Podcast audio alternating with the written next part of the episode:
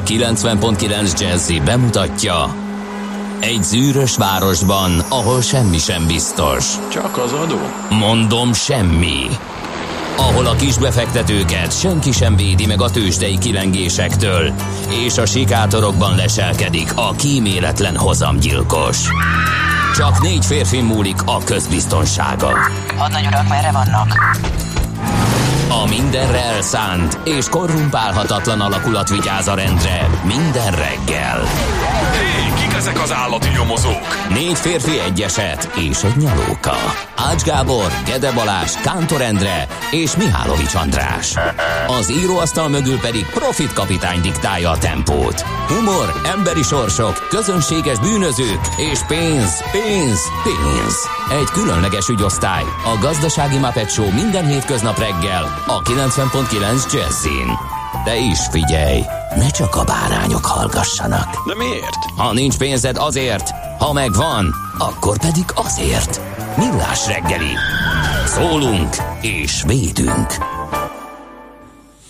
Hogy a mennydörgős, sistergős, kaporszakálú, foncsorozott, nem tudom én mi volt ez a zene.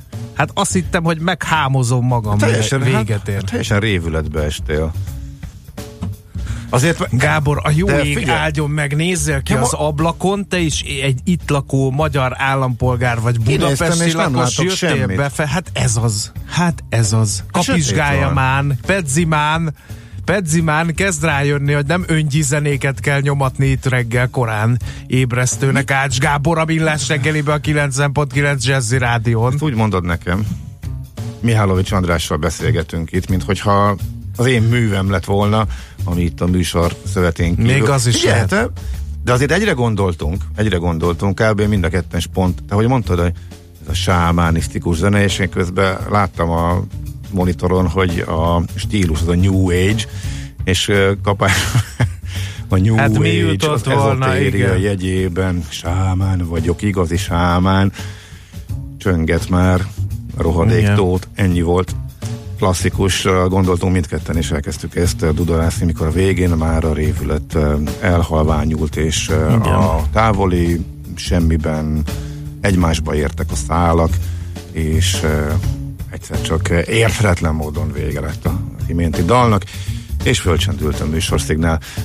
Hát figyelj, van olyan hangulat, amiben ezt szerintem háttérként ugye el lehet hallgatni, és az ember a világ nagy dolgain, ha elkezd merengeni, akkor ez esetleg segít, hogy előhozza háztartás legszűkebb tud. ülve elkezdesz erre a zenére merengeni a világ nagy dolgain, igen. Figyelj, van olyan, és folytathatjuk. van olyan hangulat. A Károlyoktól én kérek elnézést, nekik ma ez jutott nevük napjukra, alkalmából ajándékként, ez a kis New Age révület, de ne buslakodjatok, az Amadék, Amadeák, Amadeuszok, Amadók, Amálok, Amáliák, Amillák, Apolok, Apolkák, Apollóniák sem, valamint a Gréta, Gréte, Grétea nevű hallgatóink sem, mert hogy nekik is nevük napja van, és ne tessék azt gondolni, hogy minden névnapost felolvastam, még legalább kétszer ennyi van.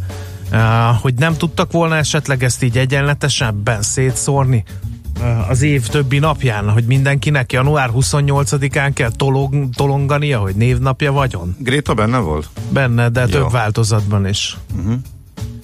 A klímaaktivistának Kisztihándot szeretnénk küldeni. Annyira nem hiszem, tudtam. hogy ez a fő ö, Biztos névnapja. hallgat minket. Igen, hallgat. Már írtam múltkor is. Na, és egyébként aki nem tudná, mint már említettem, január 28-a van az úr 2020. esztendejében, és ma van az adatvédelem nemzetközi napja. Ez ma még talán nem széles körben ismert ünnep, eh, má nálunk Magyarországon, de szerintem a világon máshol sem, de ez fel fog értékelődni, és mi már el is kezdtük ennek a hypolását, úgyhogy lesz ma egy beszélgetés az adatvédelmi tisztviselőkről. Nagyon szép mesterségük van, amelyet nem is biztos, hogy mindenki pontosan tud dekódolni, hogy mi az, de nem könnyű nekik. Um, legalább az adatvédelem nemzetközi napján emlékezzünk meg az ő tevékenységükről. Mi az úgyhogy ő majd- munkáltatójuk? Az adott cégeknél Kérlek szépen én a felkészítő beszélgetésben annyi ismeretet szívtam magamba, az adatvédelmi tisztségviselőkről, hogy a GDPR szerint van olyan cég, amelyeknek kötelező, kötelező ilyet uh-huh. alkalmazni. De úgy, úgy névleg valakire ráaggatni, vagy, Na hát ezt fogjuk vagy napi 8 órába véri az adatot? Hát az lenne hogy az üdvös szerintem, hogy kardal, pajzsal és egy nátpálcával üti azokat, akik nem megfelelően kezelik az adatokat, de én nem kergetek hiú reményeket. Valószínűleg a laptop cégnél az, hogy Józsi, és te leszel holnaptól az adatvédelmi tisztviselő. Na remélhetőleg ez is ki fog derülni, hogy működik a gyakorlatban.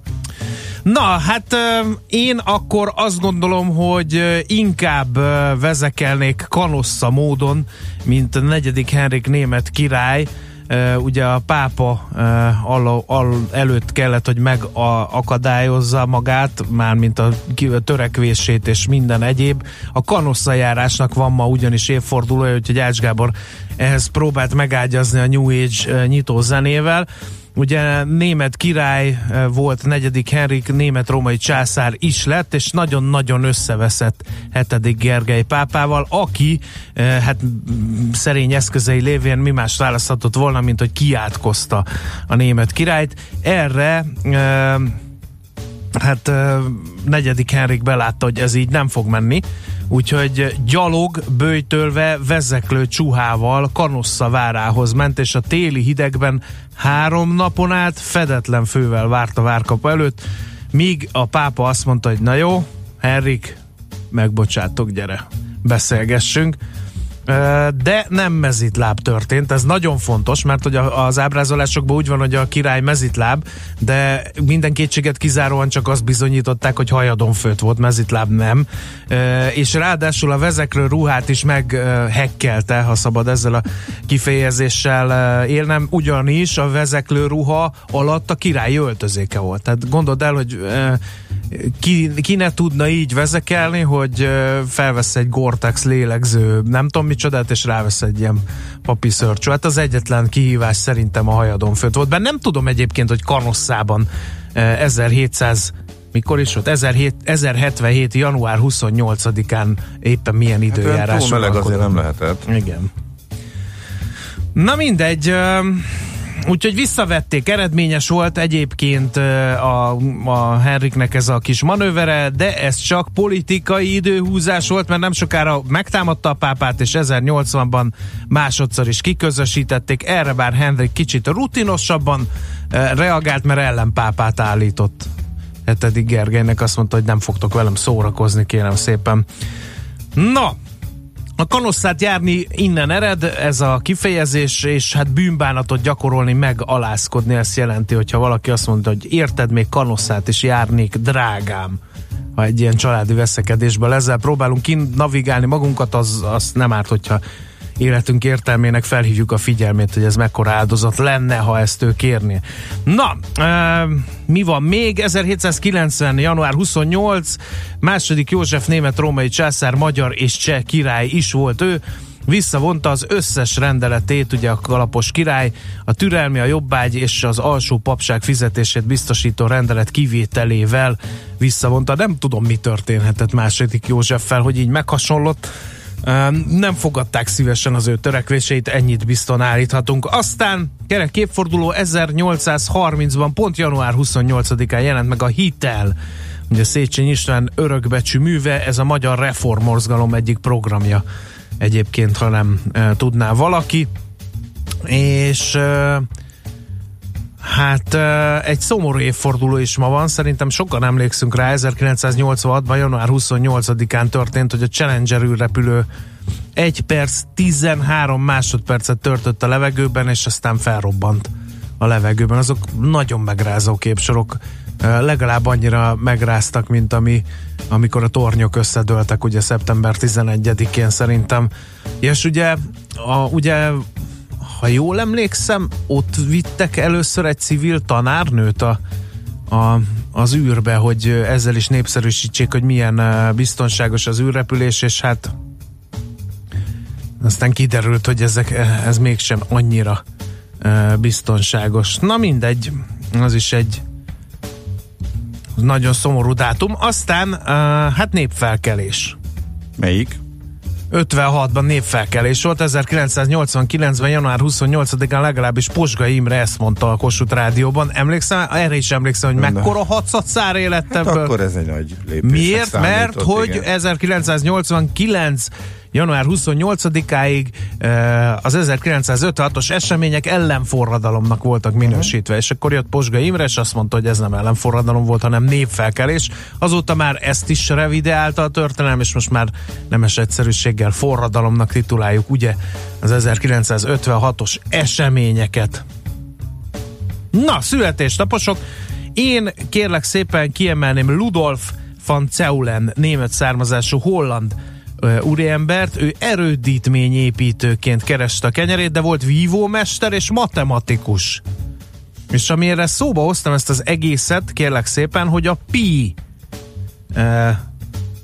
nek a kiszámításában vitézkedett. 1540. január 28-án született ő, és főleg a kör kerülete és átmérője között fennálló viszonyok érdekelték őt már akkor, és, és hát kérlek szépen a síremlékén látható a nevét híressé tevő tizedes tört első néhány számjegye, a 3,14 ugye a pi, uh-huh. és annak a sír ö, ö, jára felírták nem tudom hány számjegyét, de nagyon hosszan szerepel.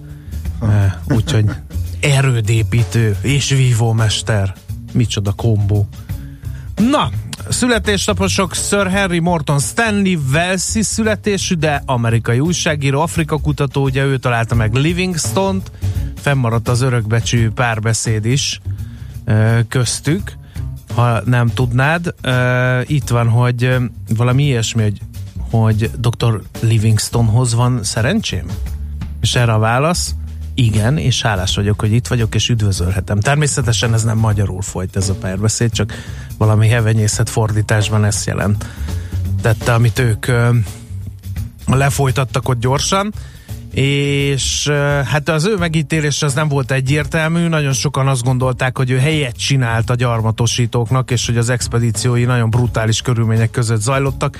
Ő mindvégig tagadta ezeket a vádakat, úgyhogy de nem teljesen makulátlan az ő megítélése. Aztán Bencúr Gyula, magyar festőművész is ma ünnepel 1844. január 28-án született, miképpen ma ünnepel az 1948. január 28-án született Kern András Kosut és Jászai Mari díjas magyar színművész rendező. Hát ha én egyszer a Millás reggeli műsorába betudnám valahogyan emelni a Guváti vállalatról készített remek paródiáját, akkor én úgy érzem, hogy elégedetten vonulnék vissza a rádiózástól. Hát tedd meg. De hát nagyon a hosszú ám. Érte. Hát hosszú egy, egy részét. Hát vagy, vagy valami. Nem egy részét. Nem, az úgy nem jó. Hmm.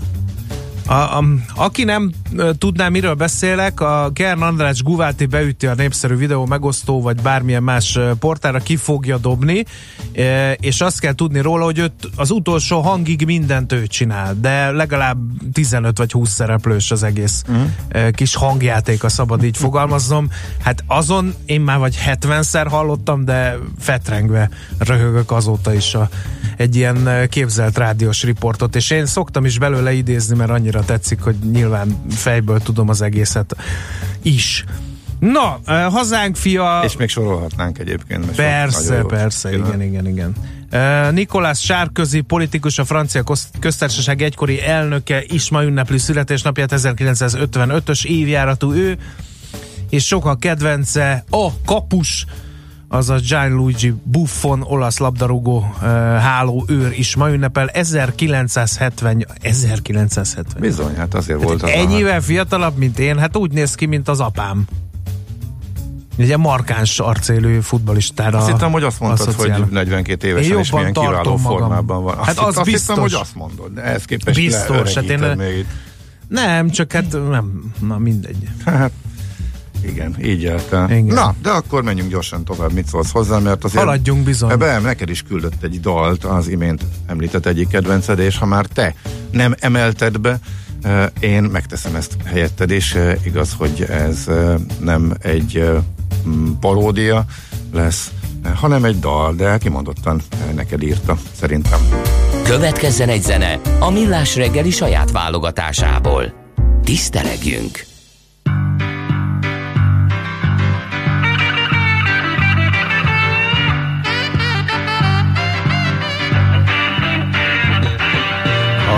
Halántéka őszök, és altatóval alszom, s egy mód van rá, liftem megyek, és kissé hízom. A hajam is hullik, pedig szolid életet élek, és úgy veszem észre a memóriámnak, nem használnak az évek, de semmi pánik nincs itt a vég, szemüveg nem kell még. Feleségemet ölbe kapni már nem igen tudnám, és egyre többen csókolommal köszönnek az utcán, és nem nevet már senki, ha nagy ritkán van egy viccem, és egyre többször felejtem el begombolni a sticcem, de semmi pánik nincs itt a vég, szemüveg nem kell még.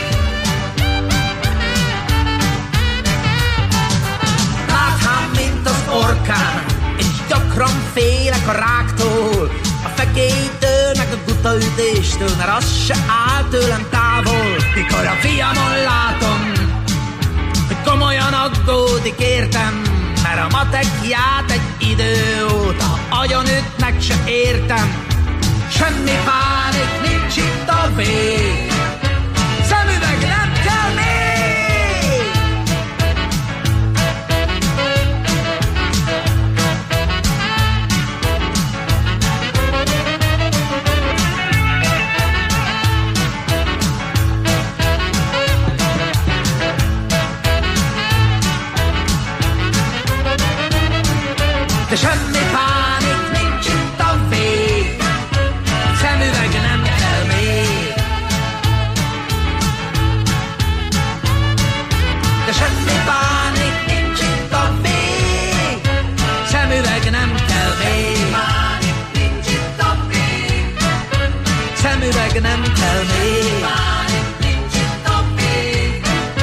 csak nyugalom, rendben van minden szemüveg nem kell.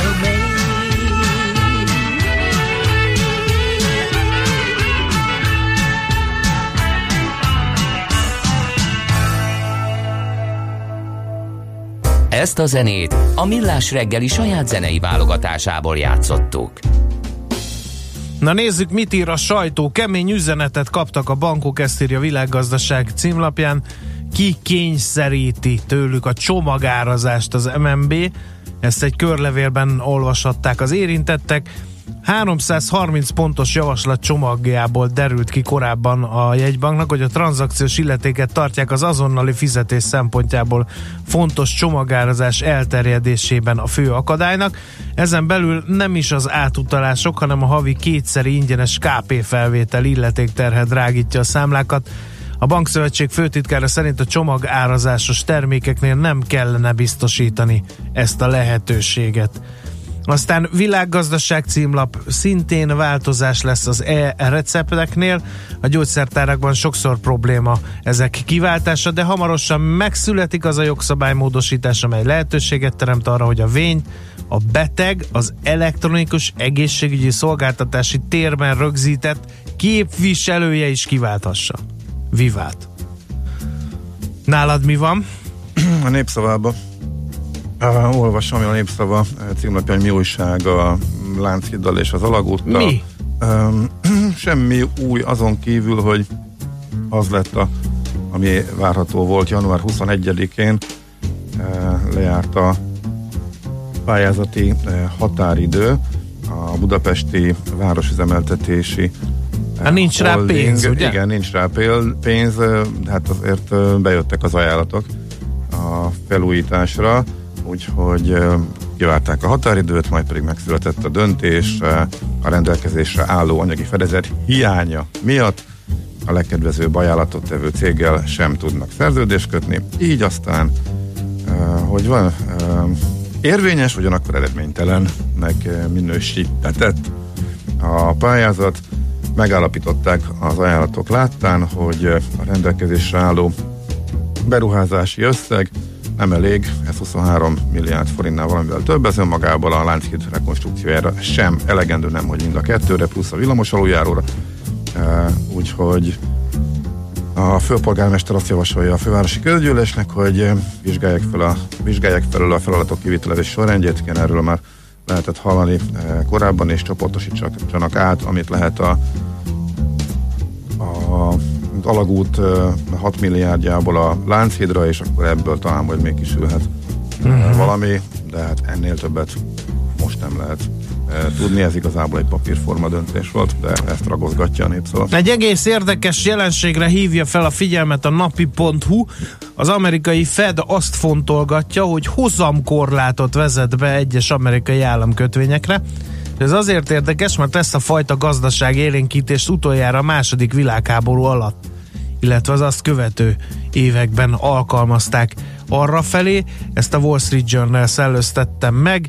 Ugye felülről korlátozzák az amerikai államkötvények hozamát, először a rövidebb lejáratú kincstárjegyekét, később a hosszabb lejáratú kötvényekét is. Ezzel próbálják segíteni, hogy ne kötvénybe tartsák a pénzt, hanem tessék befektetni, és ezáltal pörgetni a gazdaságot. Úgyhogy ez egy érdekes szelete a valóságnak, miképpen az is, hogy az m azt írja, hogy tovább fog, fogynak a házi és fogorvosi praxisok. Évek óta egyre rosszabb a betöltetlen házi orvosi, valamint fogorvosi praxisokat mutató számok. 2020. január 1 friss adatok szerint ezt írja az m a házi orvosi üres helyek száma 404-re nőtt az állami egészségügyi ellátóközpont listáján, még a Nemzeti Egész, Egészségbiztosítási Alapkezelőnél 469 ez a szám. A fogorvosi praxisoknál is eltér a két lista adatai.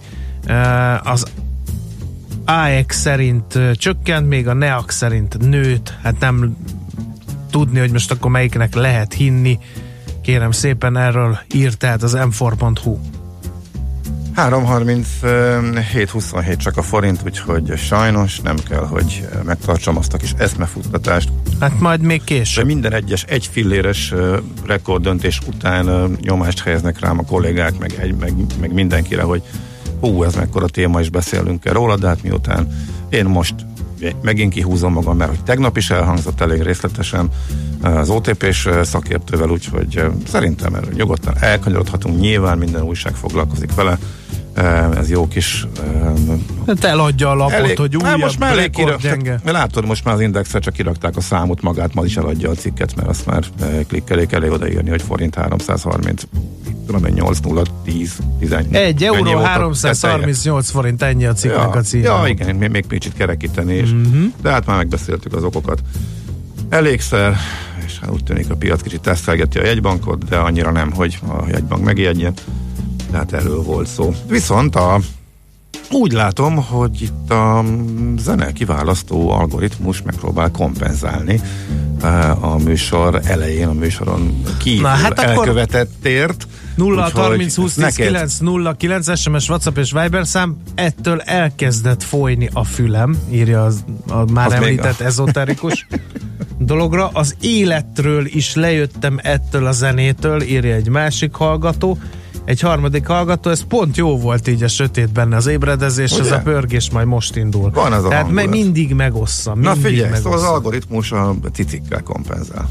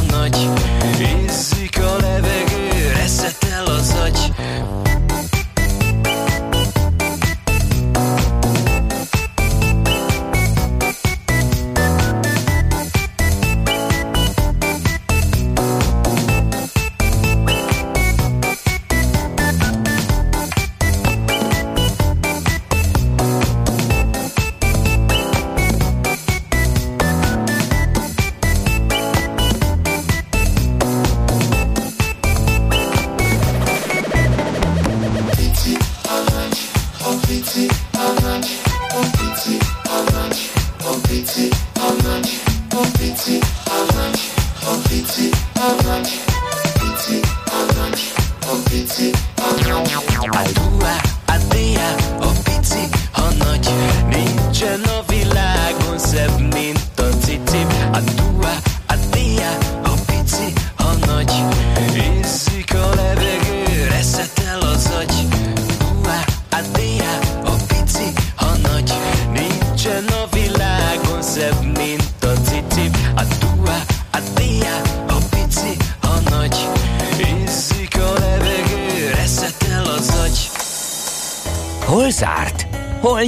Mi a sztori? Mit mutat a csárt? Piacok, árfolyamok, forgalom a világ vezető parketjein és Budapesten. Tősdei helyzetkép következik. Gáborkám, azért kapd össze magadat, mert minden lap azt is írja, hogy a koronavírus ráijesztett a tőzsdékre. De hogy a Buxer is az ijesztette rá, azt nem tudom, 1,3%-as volt a mínusz 43.929 pont lett a vége, és hát ez úgy jött össze, hogy egy legény a Telekom volt. Talpon, 3,1%-ot tudott az erősödni 457 forintig, aztán a többi csak gyötrődés vérözön. Lángtenger 1,8%-ot esett a MOL OTP páros, 2662 volt a MOL, záróértéke 14.470 forint az OTP, a Richter is esegetett 3,1%-ot 6560 forintig, és hát akkor nézzük, hogy volt-e e, komoly nagy esés is ezek mellett, az hát volt például a Nutexnek egy 3,4%-os mínusza, e, ami ilyen értelmezhető forgalomban történt, úgyhogy inkább nyergeljünk át arra, hogy mely részvények voltak azok, amelyek a rossz hangulat ellenére is erősödni tudtak. Hát ugye a Telekom mellett még a Panergy tudott 3,1%-ot, aztán az összes többi papír az gyakorlatilag az értelmezhetőek közül az mínuszban zárt, úgyhogy hát nem volt jó napja a budapesti tőzsdének sem, viszont egy jó hír az mindenképpen az lehet, hogy újabb cég jön majd a magyar tőzsdére, elterjedt ez a hír, kérem szépen é, új részvényt vesznek fel a terméklistára, Penzum Group szolgáltató részvényeivel, azonban egyelőre még nem lehet kereskedni. Na, mi volt Amerikában? Mi volt ez a ijedelem? Hát, amit, amit mondtál. Belekapaszkodtak hogy, valamibe, hogy egy kicsit korrigálhassanak és zsebre tegyék a elmúlt időszakban felhalmozott profitot. Köszönöm szépen, ennyi volt az amerikai. Na hát szóljál a segítségkel, itt vagyok, csinálom. Lajoskám? Emellett a profizmus mellett nekem már igazából nem maradt mit mondjak, tehát most mondjam azt, hogy 3%-ot esett az Apple,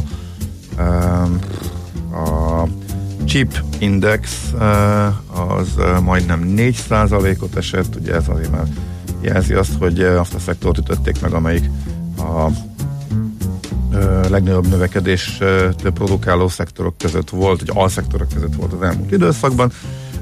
Ami érdekes, hogy a Dow Jones ezzel teljes egészében visszaadta a 450 pontos esésével, ami több mint másfél százalék visszaadta azt a kevés kenyerességét, amit az idei évben összegyűjtött, úgyhogy január 28-án nulláz, lenullázta az idei pluszt a Nasdaq még, azzal együtt, hogy majdnem 2%-ot esett, miután eddig szokásos módon felül teljesítő volt, még mindig 2%-os pluszban van.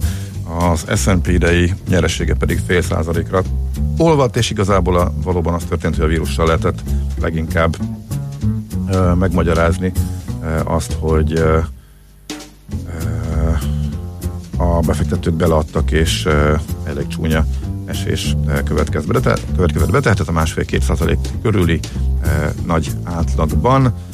Mind a 11 S&P szektor a negatív tartományban zárt, legnagyobb mértékben az energetikai papírok estek, és ahogy az lenni szokott a legkisebb mértékben, a közműcégek húzták meg a tegnapi komoly esést. De hát, ha figyelembe veszük, hogy mekkora emelkedés volt, és általános vélemény szerint kicsit túlfutottak a piacok tavaly évvégén, illetve az idei év eddig eltelt időszakában olyan nagy meglepetést ez nem okozhatott a vírussal kapcsolatban. Még továbbra sem lehet igazából semmit, tudni, semmit se tudni, mindenki sötétbe tapogatózik, próbálják az elemzők a korábbi SARS vírus, vírushoz hasonlítgatni, abból levonni a következményeket, de egyelőre idáig sikerült eljutni. Tőzsdei helyzetkép hangzott el a Millás reggeliben. Jöjjenek a hírek, aztán dolgozzunk bár előtte néhány uh, hallgatói üzenet, itt van a szerelmes futár, 5 óra 3 perckor ő az aranyérmes, Csepel Gödöllön akkor nem volt semmi fennakadás, jól lehet közlekedni, vágyakozó szerelmes futár. Szitálas jó reggelt, kartársak kisebb mértékben csúszós utakon, de ideális forgalmi viszonyok.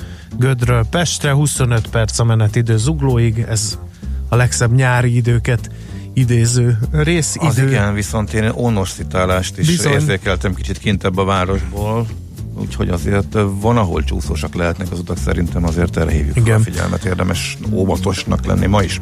Kedves kartársak, olyan harmadik rihád, amilyen Kern András volt, nem lesz több a magyar színpadon. Köszönöm a névnapi üdvözletet, írja Pi, illetve Uram, adj kávét, hogy megváltoztassam, amit lehet, és bort, hogy elfogadjam, amit nem tudok írja Morgó, illetőleg minden mai zenétek teljesen jó volt eddig, ma tuti megint sláger lesz a ködlámpázás, van rá egy kisebb összegem, amúgy a városon keresztül utazva már feltűnően nagyobb a befelé menő forgalom a szokásosnál, írja eh, Dávid hallgató, DJ Ács jól nyomja, írja egy másik hallgató, eh, én ezzel befejeztem ezeknek az idézését, mert a fejébe száll, és egyre alternatívabb, egyre elviselhetetlenebb, egyre pszichedelikusabb számok jönnek, ez pedig egyikőtök sem akarja, higgyétek el nekem.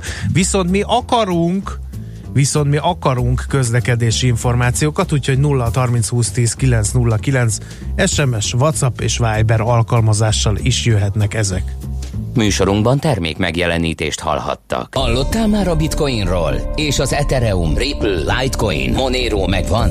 És azt tudod, hogy milyen technológia hajtja ezeket a kriptopénzeket? Hallgass minden kedden fél nyolc után pár perccel a kriptopénzek világáról és a blockchain technológia híreiről szóló rovatunkat. Kriptopédia, hogy értsd is, mi hajtja az új devizát. A rovat szakmai partnere a MrCoin.eu kriptodevizaváltót üzemeltető Mr. Limited. Hírek a 90.9 Jazzin.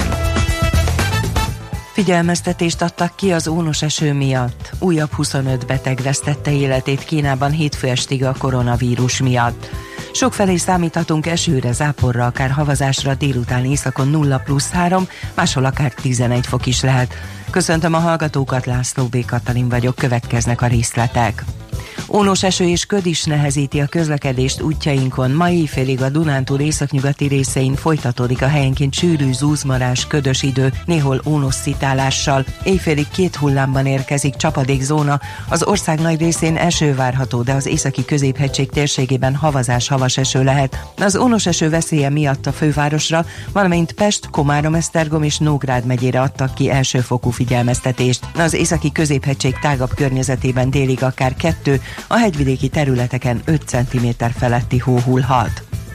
Évek óta egyre több a betöltetlen házi orvosi, valamint fogorvosi praxis. A január 1 friss adatok szerint a házi orvosi üres helyek száma az Állami Egészségügyi Ellátó Központ listáján 404-re nőtt, míg a Nemzeti Egészségbiztosítási Alapkezelőnél 469-re duzzadt. A fogorvosi praxisoknál hasonlóan eltérnek a két lista adatai, Tavaly 79, az idén már 14 házi orvos hagyta ott a praxisát. A zászlóvívő még mindig Borsodaba üzemplén megye az 59 üres praxisával, ebből 8 2019-ben, 4 pedig 2020. január 1-ével szűnt meg. A második legrosszabb helyen Pest megye áll, a lista másik végén pedig Baranya megye helyezkedik el, ahol csak 9 településen várnak házi orvosra, és csak egy doktor döntött úgy tavaly, hogy távozik. Szerdától jóval olcsóbban tankolhatunk, tovább csökkennek az üzemanyagárak, a héten már a benziné is 3 forinttal literenként. A gázolaj szerdán 5 forinttal kerül kevesebbe, írja a holtankoljak.hu. A 95-ös benzin átlagára így 390 forintba kerül literenként, a gázolajé pedig 405 forintra mérséklődik. Újabb 25 beteg vesztette életét Kínában hétfő esti koronavírus okozta tüdőgyulladás miatt, így a fertőzés halottainak száma egy nap alatt 81-ről 106-ra emelkedett. A koronavírustól megfertőződött tüdőgyulladásos betegek száma 4515-re nőtt a vasárnap esti 2835-ről, közülük 976-nak válságos az állapota, egy nappal korábban 461 ennyire súlyos esetet jegyeztek fel, közölte a Kínai Nemzeti Egészségügyi Bizottság. Németországban is megerősítettek egy megbetegedést, hogy járt-e Kínában a beteg, azon belül pedig Wuhan városában arra nem tért ki a minisztérium. Időközben kiderült, hogy Kanadában már ketten fertőződtek meg bizonyítottan a kórokozótól. Az Egyesült Államok kormányzata ugyancsak hétfőn már egész Kínára szólóan eltanácsolt állampolgárait az utazástól. Közben mérsékeltről magas szintűre módosította a tüdőgyulladással járó új koronavírus nemzetközi veszélyességét az egészségügyi világszervezet, de még mindig nem minősítette nemzetközi mértékű egészségügyi vészhelyzetnek a járványt. A koronavírus miatt Budapesten is elmarad a kínai tavaszünnep. A gyorsan terjedő járvány miatt az összes holdújévi ünnepséget törölték Kínában, nem tartják meg a nálunk tervezett kulturális fesztivált sem. Sok európai városban a helyi kínai közösségek ugyanígy döntöttek, olvasható a Kulturális és Gasztrofesztivál Facebook oldalán. Az eseményt egy későbbi egyelőre nem megadott időpontban rendezik majd meg. Bekerül az idén a kosárlabdázó hírességek csarnokába Kobe Bryant, aki vasárnap halt meg tragikus helikopter balesetben. A játékosokat leghamarabb három évvel a visszavonulásuk után iktathatják be egyébként a halhatatlanok közé. A Kobe Bryantet és egyik lányát szállító helikopter Los Angeles közelében zuhant le vasárnap. A fedélzeten kilencen tartózkodtak, a pilóta és nyolc utas. A tragédiát senki sem élte túl. Az időjárásról felé számíthatunk esőre, záporra, az északi tájakon havas eső, hó, néhol ónos eső hullhat, a szél élénk erős lesz, délután északkeleten 0 plusz 3, máshol 4-11 fok várható. A hírszerkesztőt László B. Katalint hallották hírek legközelebb fél óra múlva. Budapest legfrissebb közlekedési hírei a 90.9 Jazzin a City Taxi Dispécsejétől. Jó reggelt kívánok a kedves hallgatóknak! Már élénkül a forgalom a bevezető utakon a csomópontoknál. Forgalomkorlátozásra számíthatnak a második életben, a Gábor Áron utcában, a Szilágyi Erzsébet fasor után gázvezetékjavítás miatt. Lezárták a hetedik életben a Dob utcát, az Izabella utca és a Vörös Marti utca között építkezés miatt. További balesetmentes utat kívánok Önöknek! A hírek után már is folytatódik a millás reggeli. Itt a 90.9 jazz Következő műsorunkban termék megjelenítést hallhatnak. Because you know I'm all about that bass, about that bass, no trouble. I'm all about that bass, about that bass, no trouble. I'm all about that bass, about that bass, no trouble.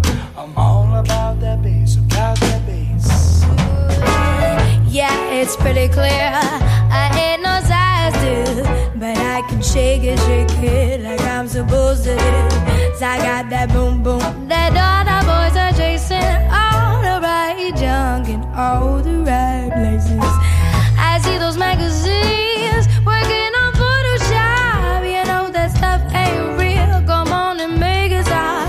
If you got beauty, then raise them up, cause every inch of you is perfect from the bottom to the top.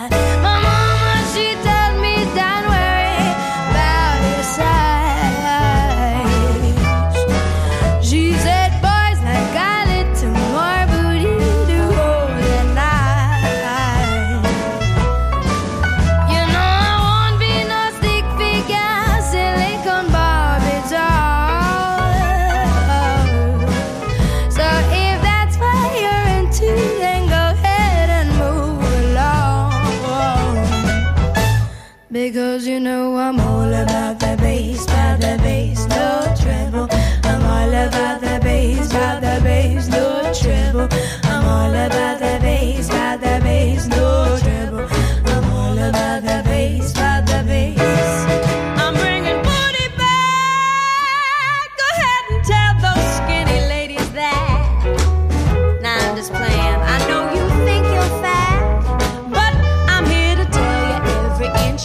is perfect from the bottom to the top. Hey, mama,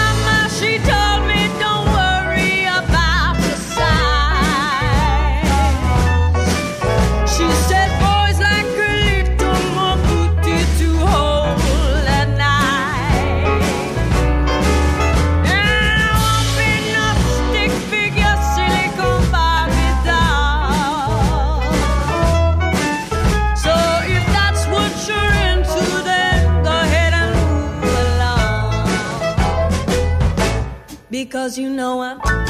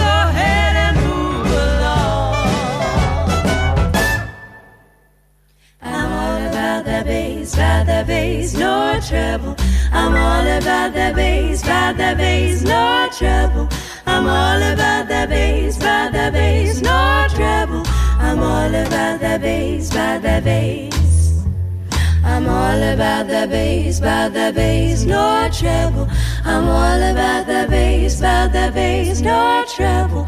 I'm all about the bass, about the bass, no trouble. I'm all about the bass, about the bass. A reggeli rohanásban könnyű szemtől szembe kerülni egy túl szépnek tűnő ajánlattal. Az eredmény krétával körberajzolt tetemes összeg. A tethelyen a gazdasági helyszínelők, a ravasz, az agy és két füles csésze és fejvállalakzat. A lehetetlen küldetés megfejteni a Fibonacci kódot. A jutalom egy bögre rossz kávé és egy olyan hozamgörbe, amilyet még Alonso Mosley sem látott. Millás reggeli, a 90.9 Jazzy Rádió gazdasági mapetsója. Vigyázat! Van rá engedélyünk! Jó reggelt kívánunk, 7 óra 12 percen folytatjuk a millás reggelit itt a 90.9 Jazzy Rádió, Ács Gábor az egyik műsorvezető. Mihálovics András a másik. No kérem, uh, hát uh, 0 30 20 10 9 0 9 SMS, WhatsApp és Viber számunk is ez záporoznak a közlekedési információk, ezeket majd megosztjuk, de most jöjjön egy rovat. Budapest, Budapest, te csodás! Hírek, információk, érdekességek, események Budapestről és környékéről. No, hát nagy publicitást kapott az a hír, hogy megalakult a Budapesti Fejlesztési Központ, ugye Vitézi Dávid vezeti ezt a szervezetet, de miről van szó, mit fog csinálni, jó ez vagy nem jó, hogy van egy ilyen szervezet, erről Szebeni Dáviddal az Enravel stratégiai igazgatójával fogunk beszélgetni. Jó reggelt kívánunk! Jó reggelt, köszönöm a meghívást. No, Budapesti Fejlesztési Központ az micsoda? A Budapesti Fej- Budapest Fejlesztési Központ a hírek szerint a kiemelt kormányzati beruházások központjának átalakításával létrejövő Budapest szakmai műhely. Ezt a miniszterelnökség alatt képzelik el az átalakításban érintett döntéshozók de igazából talán nem is annyira pontos szervezeti hely a lényeg, bár az is természetesen fontos, de véleményem szerint inkább az a lényeg, hogy végre létrejön egy olyan szakmai műhely, sőt egy döntés előkészítő, döntés támogató szervezet, ami integráltan képes kezelni Budapest, illetve az egész Budapest térség fejlesztési kérdését. Eddig nem volt ez? Hogy működött eddig? Hát a működés talán túlzás. Én azt látom, hogy igazából nem volt egy egységes, integrált szemlélet. Itt azért kerületi, települési önkormányzatok, megyei önkormányzatok, illetve még a központi kormányzat is olyan szereplő, aminek van valamilyen fejlesztési jogköre. Viszont természetszerűen ezek az érdekek nem mindig egyeznek meg egymással.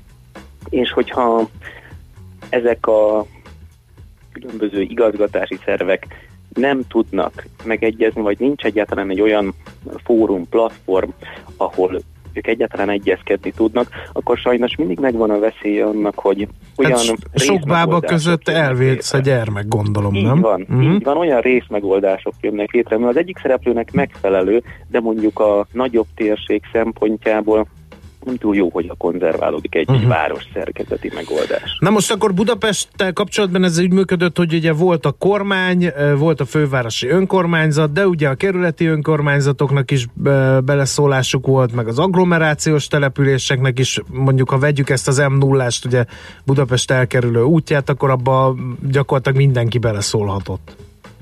Így van, különböző mértékben már, mhm. de mindenkinek volt benne valamilyen szerepe. És ez nem baj, hogy mindenkinek van szerepe, de ami mondjuk az én több éves önkormányzati tapasztalataim alapján inkább probléma, az az, hogy egy-egy városfejlesztési vagy egy térséget érintő közlekedési projekt az sokkal több pusztán műszaki, mérnöki szempontoknál. Nagyon komplex szociológiai, gazdasági hatásvizsgálatokat kell végezni, és erre sokszor egy-egy szereplőnek, mondjuk egy ön- önkormányzatnak nincsen megfelelő kapacitása, erőforrása. Pedig adott esetben lehetnek olyan önkormányzati projektek, amik erőteljesen érintik mondjuk a szomszédos kerületek közlekedését is. Uh-huh. Tehát De akkor... most ez már az, ez az elmélet, vagy ez már a gyakorlat most a központ fölállásával, hogy akkor mostantól akkor ez, ez, ez, ez működhet és jobban össze lesz hangolva, meg kinél vannak a hatáskörök. Én azt látom, hogy még a szervezeti és működési szabályzatot most fogják megírni, úgyhogy egyelőre figyelve egyébként Pitéti Dávid nyilatkozatait, egyelőre még mozgó célpont, hogy pontosan mi lesz a hatásköre magának a fejlesztési központnak. De én bizakodó vagyok, hogyha a miniszterelnökség alá rendelve létrejön ez a központ, akkor adott esetben sokkal hatékonyabb lesz akár a szükséges jogszabálymódosításokat is megtenni, amik mondjuk adott esetben bár elsősorban az önkormányzatok felelősek a városokért, településekért, de most nincsen meg a kellő jogkörük. Gondolok itt például az oték esetlegesen szükséges módosításaira, ami mondjuk egy élhető, fenntartható városhoz. Uh-huh. Ez azt jelenti, hogy az egységes tarifarendszer, az agglomeráció, valamiről nagyon régóta beszélünk, és lényegében minden szakértő azt mondja, hogy ez kellene, ez akkor végre elindulhat, hogy, hogy léphetünk ebbe az irányba? Nekem az a reményem, hogy egy ilyen erős mobilitási fókuszú központtal végre egy integrált mm, tömegközlekedési, akár egységes bérletrendszer, tarifarendszer is létrejöhet, és itt én mondjuk nem állnék meg csak az állami szolgáltatóknál, szerintem meg kellene teremteni a lehetőséget arra, hogy a magánszolgáltatók közösségi közlekedési megoldásai is be tudjanak jönni modulszerűen ebbe az egységes rendszerbe. Elektromos autók, rollerek, robogók. Ezek mind együtt tudják kiadni az állami önkormányzati szolgáltatásokkal, közlekedési szolgáltatásokkal azt a fajta tömegközlekedést, közösségi közlekedést, amivel aztán a város megszabadulhat az autók egy részétől. Uh-huh. Uh, azt hallottam ki szavaiból, hogy végre, hogy létrejön ez a, ez a, a, ez a szervezet. Ez miért fontos, hogy most végre létrejött? Nagyon jól hallotta. Én például ennek nagyon örülök, és szerintem a szakma nagy része is. Egy olyan időszakban vagyunk, amikor a 2021-27-es következő uniós költségvetési ciklus tervezése zajlik. Most zajlik az operatív programok tervezése a minisztériumokban. Ehhez a minisztériumoknak igenis inputokra lesz szükségük. Ez az egyik dolog, amiért nagyon jó, hogy van egy ilyen szakmai műhely, hiszen ez az, ami egységesen tudja kezelni ezeket a nagy fejlesztési projekteket. Másrészt pedig ahhoz, hogy ezeket a fejlesztéseket majd a következő ciklusban időben el lehessen kezdeni, ez már most el kell kezdeni megvalósíthatósági tanulmányokat, utána pedig engedélyezési terveket. Ebben is tud segíteni egy központi kormányzati szerv, nem maradnak magukra az önkormányzatok. Sajnos az a tapasztalat a korábbi időszakban, akár a 2014-20-ban vagy a 7-13-asban, hogy ha csak az önkormányzatokra van bízva a városfejlesztési projektek előkészítése, akkor sajnos ezeknek a terveknek az elkészítése hát bizony késedelmet szenved. És nem biztos, hogy az önkormányzat hibájából lehetséges, hogy forráshiány miatt. Oké, okay, uh, mondana néhány példát, hogy mi az, vagy melyek azok a problémák, amelyeket ezzel az új központtal esetleg sínre lehet tenni, és most szándékosan használtam ezt a sín kifejezést, mert ilyen kötött pályás projektek bukkannak fel viszonylag gyakorta a megoldandó problémák között. Így van, a közösségi közlekedés az központi probléma. Mondanék egy-két példát, amit talán meg lehetne oldani, vagy amit el lehetett volna kerülni. Kezdenék egy viszonylag kisebbel, de ott van a, hogyha mondjuk Budapest szintjén nézzük, de szintén nagy projekt, Kopaszigát, és aztán a Budapart projekt. Egy integrált tervezési szemléletben nem jöhetett volna létre az a helyzet, hogy ilyen rossz közösségi közlekedési kapcsolatokkal uh-huh. rendelkezzen egy nagy fejlesztés előtt álló terület. A budapestiek például igen kedvelik ezt a kopaszigátat, mégis ha valaki megpróbál elmenni közösségi közlekedéssel, hát bizony nem a legideálisabb. De áttérve a kötött pályára, az agglomeráció közvetlen határain nem áll meg a funkcionális várostérség. Szerintem ugyanúgy Székesfehérvár, Tatabánya vagy Cegléd is része, és ez egyébként a gyakorlat. Rengetegen ingáznak be Budapestre ezekről a településekről is. Mégis ugye a máppal ez sajnos nem megy megbízhatóan. Mondok egy példát, akár most eltekintve a leromlott infrastruktúrától, ami aztán késésekhez vezet, de szervezési kérdések, amikben szintén túl sok pénzre nem lenne szükség, hanem inkább együttműködésre. Nemrégiben a MÁV bevezette azt, hogy a Szegedi vonalról érkező intercity nem állnak meg olyan ingázó városokban, mint Kecskemét, Nagykörös, Ceglét. Naponta két vonatpár, és egyébként frekventált időpontokban. Helyette Kecskemét és um, Kőbánya Kispest között gyors vonat közlekedik, most ezt állították be. Mindezt egy olyan időszakban, amikor a hármas metró nem jár, így gyakorlatilag a MÁV a pótlóbuszokra hordja rá jelenleg az utasokat. Uh-huh. Minden reggel. Na most, na most ezzel mondjuk mit segít a központ, ha van egy felső politikai kérés a vasúti menetrend Igen, mert a hallgatók, akkor az, az a hallgatók sem értik. Többen írják itt az üzenő falunkon, hogy akkor most a BKK-nak, meg a főpolgármesteri hivatalnak a konkurense lesz ez a történet. Én az eddigi nyilatkozatokból azt látom, hogy nem lesz konkurense, hiszen pontosan arról van itt szó, hogy ennek a szakmai műhelynek illetve a felette álló államtitkárságnak az lenne a feladata, hogy összehangolja ezeket a szolgáltatókat, szereplőket, akik láthatóan nem tudtak eddig összehangolódni. Uh-huh. Ha össze tudtak volna hangolódni, akkor nem jöhetett volna létre például Kőbánya Kispesten ez a helyzet. Vagy az, hogy mondjuk sokszor a délnyugati agglomerációs szektorból a délibe nem tudja átvinni a MÁV az embereket 30 perces fölösleges várakozás nélkül, mert rendszeresen lekésik a vonatok, Kőbánya Kispesten Kelenföld felé a csatlakozást is. Ezek a dolgok láthatólag nem működnek. Viszont a kormányzat, aminek a felügyelete alá tartozik, a MÁV és a Volánbusz is érdemben tud ezen segíteni. Uh-huh.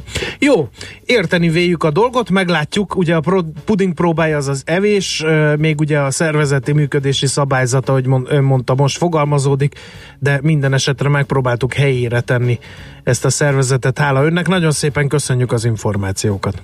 Köszönöm a meghívást. Viszont hallásra. Viszont hallásra. Szebeni Dáviddal, az Enravel stratégiai igazgatójával tekintettük át, hogy mit fog csinálni a Budapest Fejlesztési Központ. Nekünk a Gellért hegy a Himalája. A Millás reggeli fővárossal és környékével foglalkozó robata hangzott el.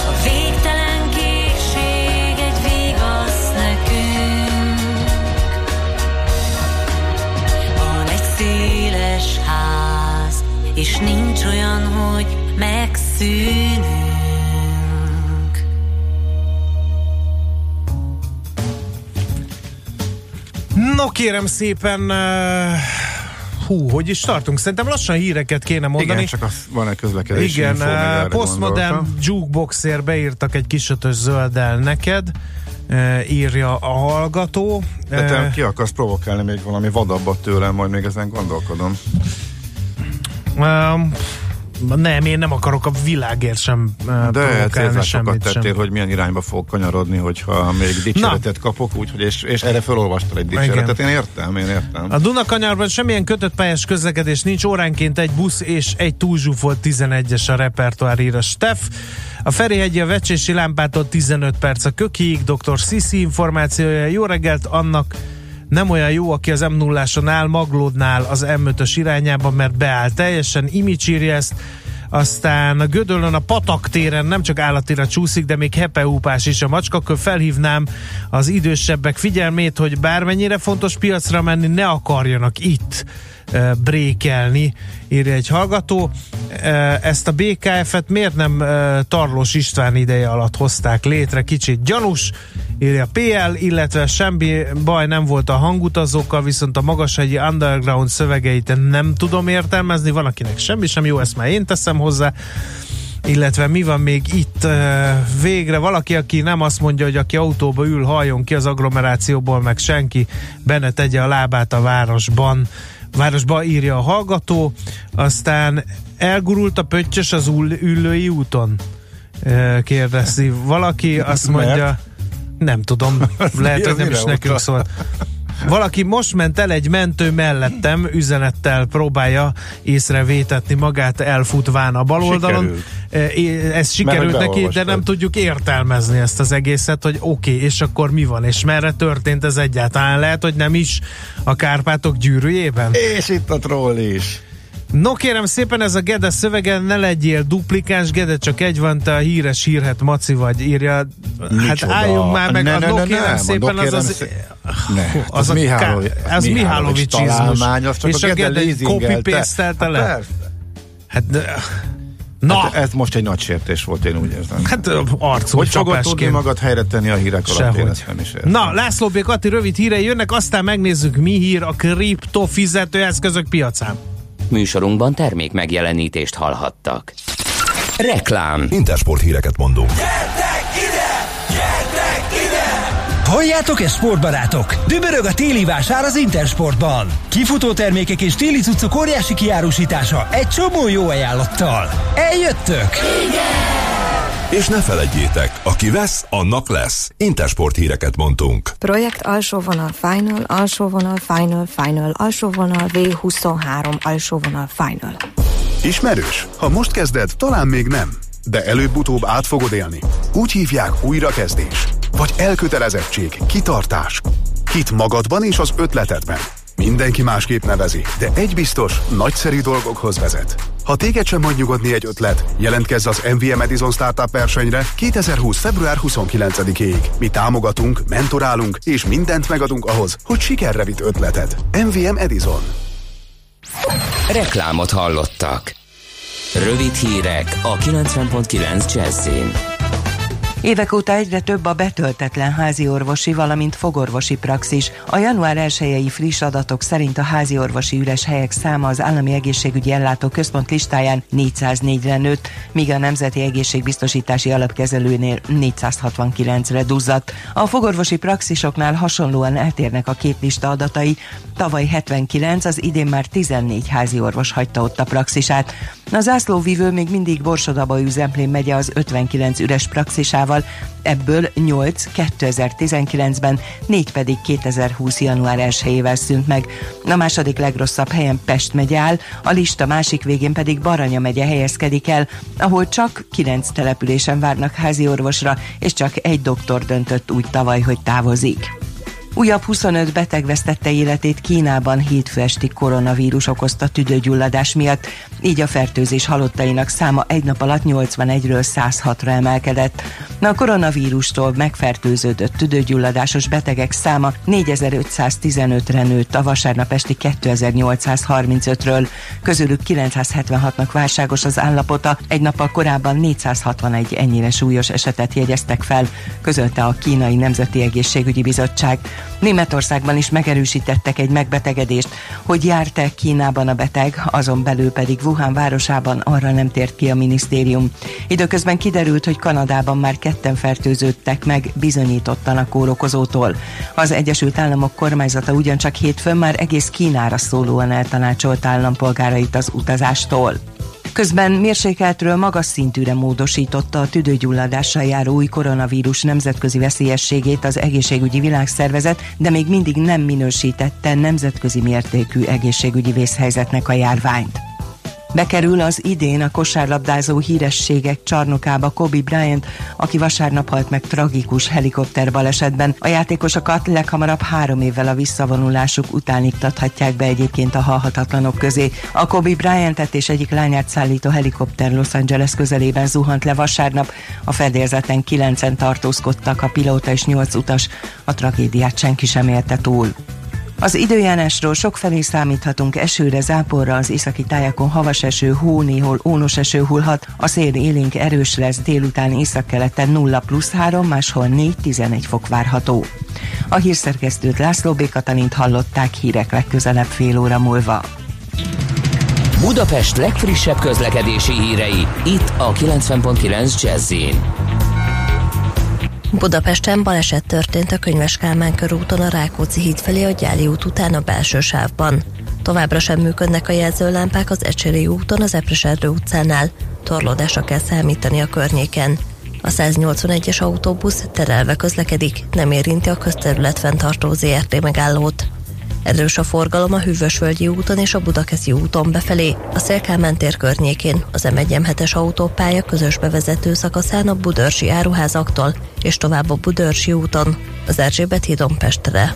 Útszükletre kell számítani a második kerületben a Gábor Áron utcában a Szilágyi Erzsébet fasor után, mert gázvezetéket javítanak.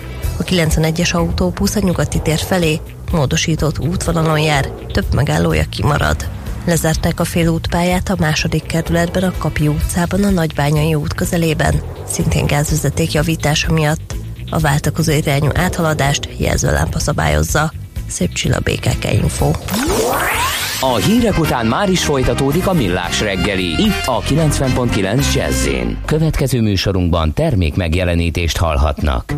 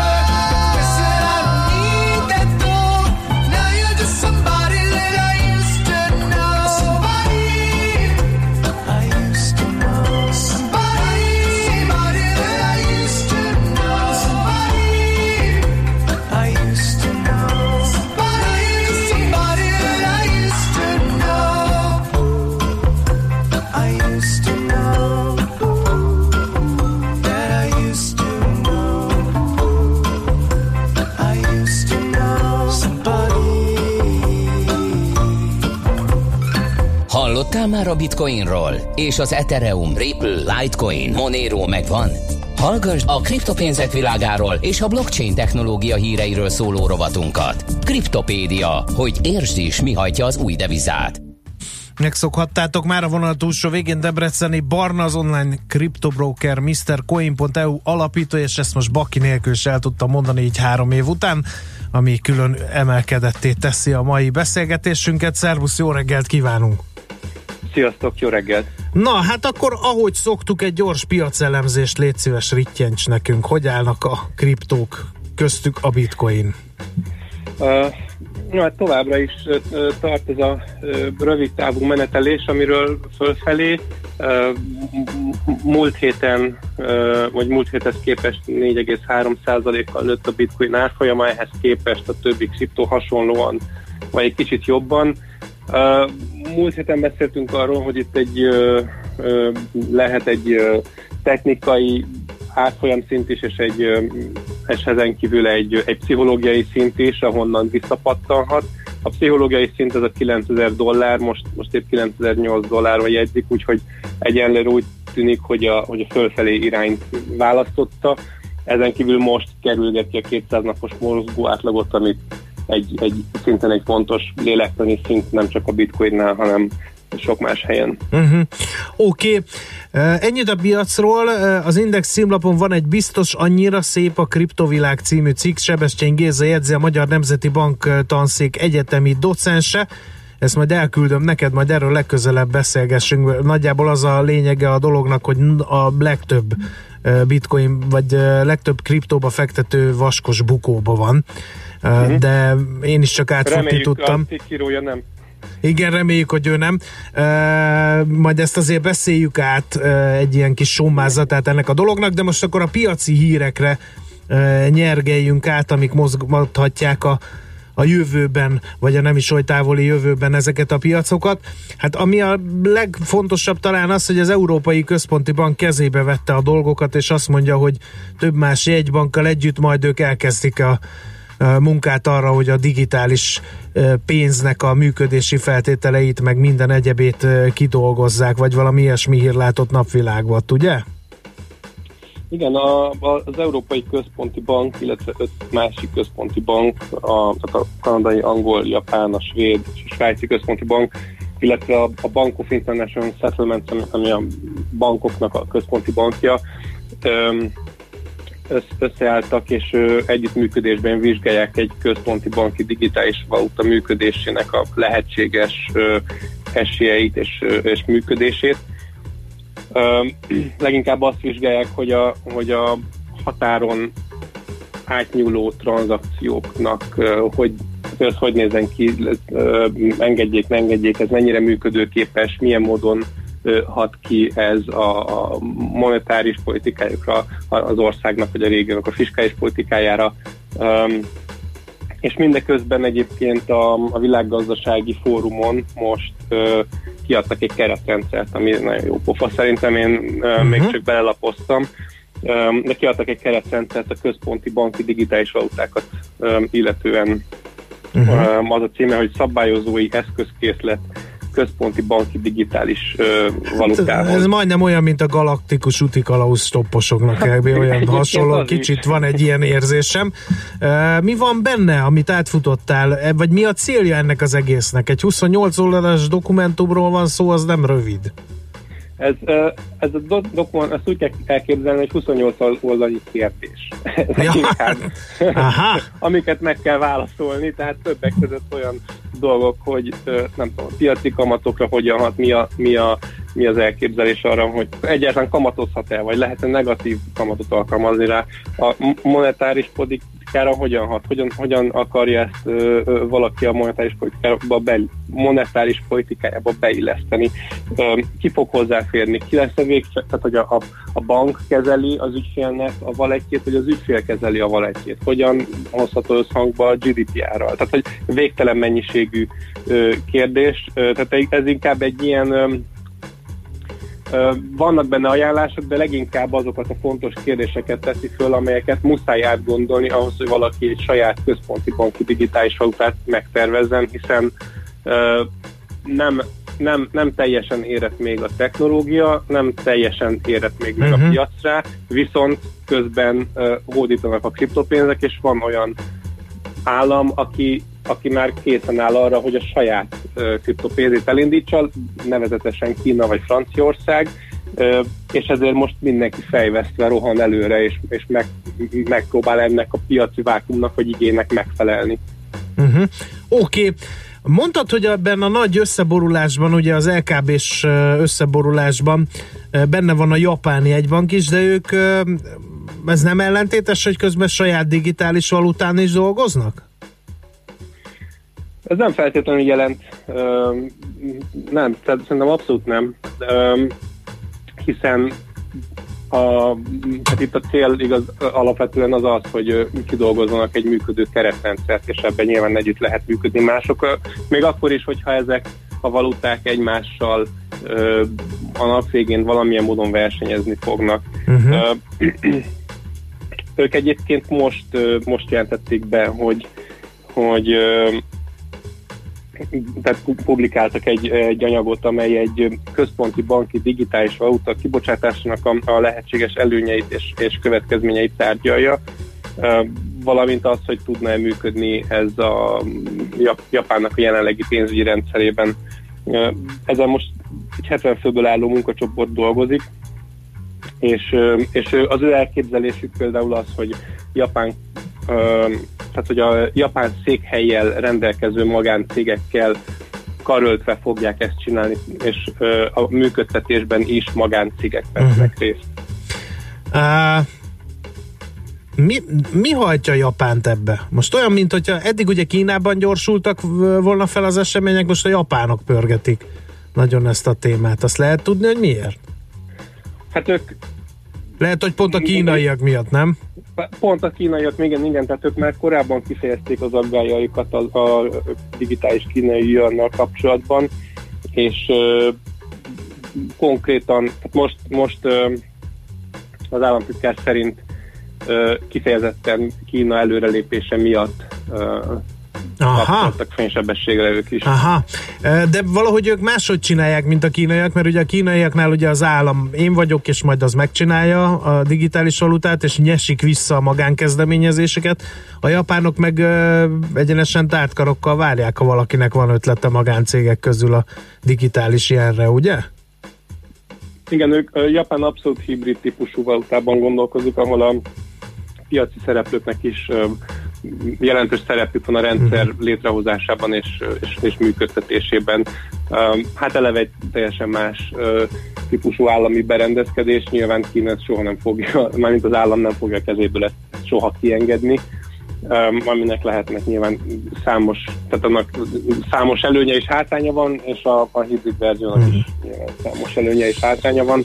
Hát ja, Japán azt az utat választotta, ami szerintem egyébként egy gyorsabb fejlődést tesz lehetővé, hiszen a, a, a fejlődés a legkevésbé az állam állami szektorból szokott kijönni, az a, az a magáncégek versenyéből szokott kijönni. Oké, okay, hát a jegybankok csak dolgozzanak, de mit csináljanak a magánszemélyek, az Y generáció tagjainak Tim Draper javasolt egy jót, a legharsányabb hang a Fox Business csatornán volt egy interjúja. Ott mit mondott és miért szerinted? Tim Draper egyszerűen annyit mondott, hogy Bitcoin, Bitcoinba fektesd a pénzed, ha Y generációs vagy. Ez volt a, a, a Bármit jelentés. jelentsen is ez a mondat, igen. Miért pont igen. a Bitcoin, és miért pont az Y generációsoknak? Azt mondja, hogy most idézni, idézni fogok tőle, hogy ha ránézel a bitcoinra, azt mondhatod, ez szuper, ez nem olyan, mint az apám Oldsmobile-ja. A bankrendszerünk az Oldsmobile, az egy öreg Oldsmobile, úgyhogy igazából a, azt mondja, hogy azért az, y, tehát ő azért az Y generációhoz szól, mert szerint a bankrendszer tehet arról, hogy, hogy ennek a generációnak a tagjai több százer dollárnyi tartozást halmozott fel. És hogyha azt szeretnék ezek a fiatalok, hogy nyugdíjas éveikre is maradjon, vagy legyen valamennyi megtakarításuk, akkor elég igazából annyi, hogyha kiépítenek egy kriptoportfóliót, ez, ez egyébként teljesen egyet uh-huh. Hát olyannyira, hogy én is elkezdtem a kriptoportfóliómat szögelni, hogy legyen nyugdíjam. Micsoda? Nem is Na, hát mondtad még. Nem hát nem kötök Hoppa, itt az orrotokra semmit sem. Te se tudtad baj. Na, ezt mi majd kifaggatjuk Mondjuk stop loss megbízást egy ezerszeres uh, árfolyam növekedésnél azért beadtam, hogy akkor olyan, szerepeljünk az, nagyon az csúnyán. akkor már nem stop loss megbízás, hogy ezerszeres. Na, jó. Köszönjük a hozzáértő de, de most már tudod is, hogy hogyan kell biztonságosan tárolni, vagy legalábbis hogyan nem kell tárolni, hogy mások lenyúlják. Igen, azt tőled hallottam, igen, nagyon vigyázok az én koénjaimra. Hát de nem úgy hallottam, hogy, me, hogy sikerültek az első körös vizsgák a Ja, ja, ja, mi az, hogy már a harmadik körös vizsgákig sikerültek, és még kettő körös vizsga van, úgyhogy... Tőle biztos nem nyúlják. Majd beszélnünk kéne, hogy hogy lehet bitcoin tőzsdét hackelni, hogy legyen nyugdíjam, de ezt majd később megbeszéljük, jó?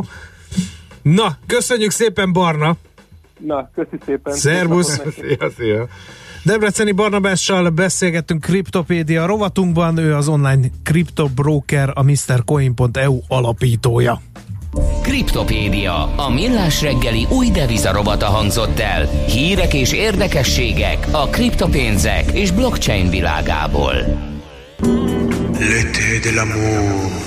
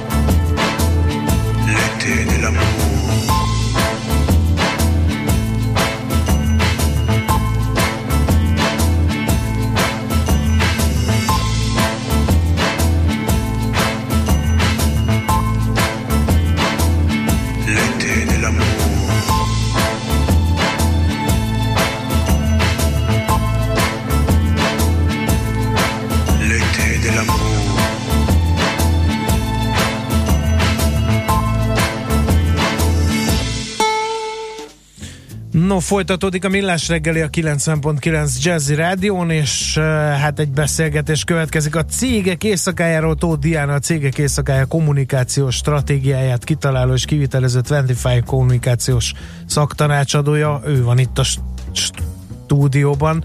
Ne nyomogasd a gombokat, mert megijesztesz. Ez volt és a összeomlik a kommunikációs stratégiám. Na, szóval Diana, jó reggelt kívánunk. Ezt sem Jó állítottuk reggelt. be? Igen, jó Jó reggelt. reggelt kívánok mindenkinek. Uh, cégek éjszakája az micsoda? A cégek éjszakája egy rendhagyó karriernap, mi úgy hívjuk, uh, méghozzá azért hívjuk így, mert egy kicsit más szeretnénk most így hozni, mint amit általában az emberek gondolnak egy karriernapról, Mhm. uh-huh. vagy egy állásbőrzéről. Mi megmutatjuk a cégeket belülről, egy olyan este keretén belül, ahol picit a cég is levetkőzi az öltönyt, meg a, az álláskereső is Mhm. máshogy áll ehhez az egészhez hozzá. Ezt hogy kell elképzelni a gyakorlatban, hogy bemutatnak egy céget, vagy nem egy céget, több céget belülről? több céget szeretnénk uh-huh. bemutatni. Van egy célszám nyilván a fejünkben, azokat a cégeket össze fogjuk kötni, különböző helyeken lesznek Budapesten belül, és az összeset meg lehet látogatni. Ha valakinek annyi energiája és ideje van, akkor délután négy és évfél között Uh-huh. Akár az összeset megnézheti. Mennyire nyitottak a Ez hány cégek? kilométer, hogyha Meg, ja, igen, na tessék. Jó kérdés, van budai kör, nagy budai kör, kis budai kör, van pesti kör, Pesten belül is több rész. Nyilván ez majd attól fog függni, hogy hogy alakítjuk, alakítjuk ki ezeket az utakat, hogy, hogy a cégek hogyan csatlakoznak hozzánk, Aha. hogy melyik területen fog helyezkednek el. És darabra mennyi? Darabra ö, 50 a cél, nem, nem, nem kevés a cél, így elsőre ráadásul. Mhm. Tavaly a rendezvény Kolozsváron már megrendezésre került, Igen, akkor beszéltünk 24 korábban. cég Aha, csat- 24, csatlakozott mhm. hozzánk, így van 1500 ember volt az, akit érdekelt a rendezvény. Nekünk egy picit magasabbra van téve most a léc, azt szeretnénk, hogy elsőre. Budapest eleve nagyobb is, és azt gondoljuk, hogy az embereket elsőre is jobban el fogjuk érni. Úgyhogy, úgyhogy 50 céggel szeretnénk Az időpont azért nem hangzott el szerintem. Április másodikán leszünk, nagyjából két és fél hónap múlva. Ez egy csütörtöki nap, és egyébként direktbe csütörtöki nap, hogy mindenkinek még a munkája legyen a legfontosabb. Hát az meg is péntek, ugye? Igen, egy kicsit Mondhatni, lazább igen. keretek között akár lesz egy ilyen lezáró eseménye is a dolognak, ami után pont emiatt, hogy közösséget teremtsünk, még együtt maradunk egy kicsit. Uh-huh. Uh, majd beszélünk erről a közösségteremtésről, mert ez egy érdekes dolog, de az is elhangzott, hogy, hogy hogy nem egy ilyen klasszikus áll- állásbőrzére kell gondolni. Ez mennyiben lesz más, mennyiben lesz új? Egyre több cég jön rá arra, hogy nagyon fontos a munkavállalónak nem csak fizetést adnia, vagy, vagy magas fizetést adnia, hanem olyan juttatásokat is, amivel, amivel közösséget teremt a munkahelyen belül.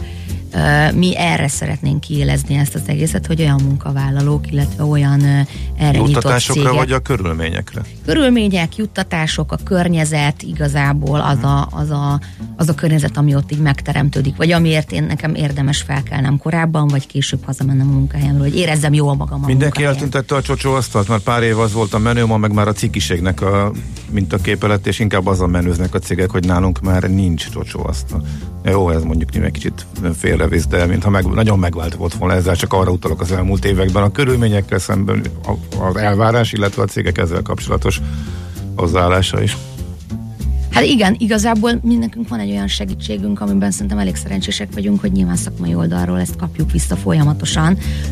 Van például mellettünk olyan cég, a Green Search Kft., aki, aki pont ebben erősít meg minket, hiszen ők ezzel foglalkoznak, és vannak, vannak ilyen kutatásaik erre irányulóan, hogy ez fontos az emberek számára. A munkavállalónak is egyre inkább, és a, és a munkáltatónak is. Hát a kezdeményezés az majdnem biztos, hogy érdeklődésre tart számot, mert írja egy hallgató, na végre, az álláskeresés egy színjáték, én mindig kérem, mutassanak meg egy napot, amikor lehet ott dolgozni a jövendőbeli munkahelyemen. Ha tetszik, megyek, ha nem tetszik, úgy sincs értelme. Szóval ez is egy ilyen ö, érdekes hozzászólás, de az is ugye elhangzott, hogy egy közösségi élményről lesz szó. Oké, okay, de Ez- ilyenkor azért minden cég a legszebb, a legszebb arcát mutatja. Mindig fel az- van töltve a kávéautomata, igen.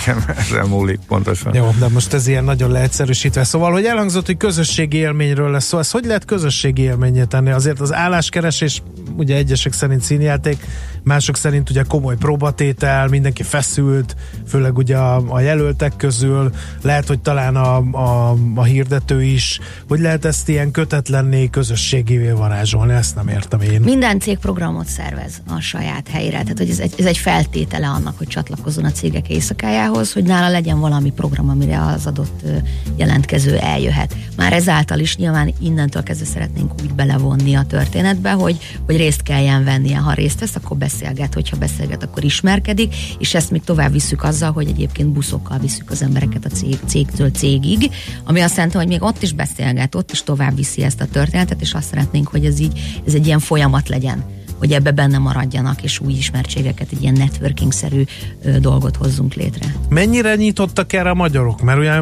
még egyszer mondom, ez egy ilyen feszültség valahol, hogy én oda megyek egy ismeretlen helyre, amúgy is ismeretlen emberek közé, és akkor ott egy programon részt ö, kell venni. Magyarok amúgy se jelentkeznek sose konferencián kérdésekkel, nem vesznek részt a kezdeményezésekbe. Ö, tehát ezt hogy kell elképzelni, Nehéz. hogy ez így működik? Igen, igen, nehéz, nehéz, ez picit a kultúránkban is talán benne van, hogy nem vagyunk nyitottak alapjából jöve az ilyen dolgokra. Nek célkitűzésünk, hogy ez Mhm. összejöjjön, vagy hogy ezt így, ezt így ismertétek. Lesznek ebben segítők? Segítő alatt Hát ö, aki oldja a hangulatot, aki először jelentkezik, aki csinálja, stb. Vannak stb. Mhm. arcaink, akik ebben uh-huh. leginkább nekünk segítenek. Magyarosi Csaba már decemberben csatlakozott hozzánk, ő, őt így ki is emeltük igazából a szektorban, hogy hogy megfelelően tudja képviselni, amit mi szeretnénk közvetíteni. Most másodjára ö, arcként a Ráskó Eszter is csatlakozik hozzánk. stand-up comedy. Igen, stand-upos, igen, aki egy kicsit majd így ezt el is viszi abba az irányba, ami az ő, ő legjobb tudása szerint egy ilyen álláskeresésben kicsit humorosabb vonalon nyilván elérhető, illetve lesz még harmadik arcunk is, akiről még most nem beszélek meglepetés, de szerintem ő is nagyon jól Mhm. uh-huh. bele fog ebbe csatlakozni.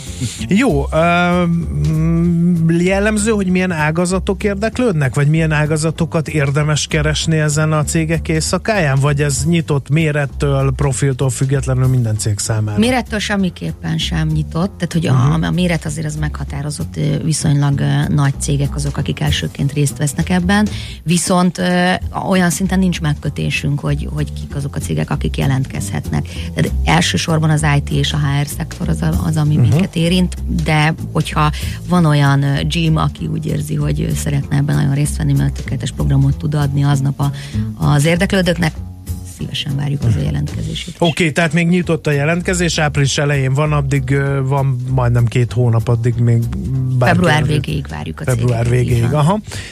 Még a kérdőívről szeretnék, mert az megütötte a szememet, hogy ilyen kérdések lesznek benne, hogy álomfizetésért mennyit dolgoznál? Hoppá! Na, mi az álomfizetés, ugye, és mennyit tennél bele? Szóval ennek mi a célja ez egy ilyen kérdőív? Ez ilyen kicsit provokatív. Ez is ilyen kicsit oldja a hangulatot, vagy, vagy ez ilyen vérgomoly dolog, hogy, hogy szondázza, hogy ma egy magyar álláskereső fővárosban mit gondol Azért mi szeretnénk, hogyha ez komoly lenne, nem véletlenül van mögötte szakmai partner, nyilván, uh-huh. aki ezt nekünk lebonyolítja. Viszont igen, tehát hogy valahol ez a közösségteremtés része is, hogy mi felteszünk egy ilyen kérdést, és azt várjuk, hogy az emberek válaszoljanak rá.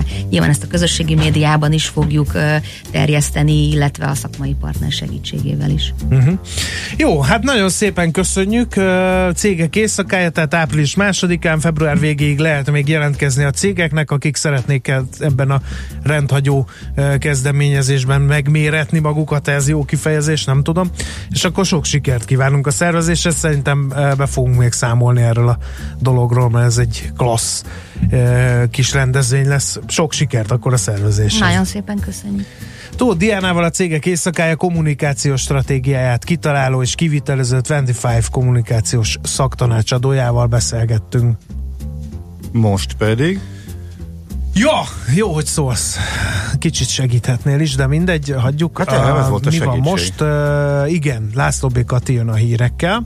Aztán nem kisebb dologra vállalkozunk, mint hogy feltárjuk előttetek a TransferWise sztorit. Úgyhogy érdemes lesz a 8 órás hírek után is velünk ma tartani és itt maradni. Műsorunkban termék megjelenítést hallhattak.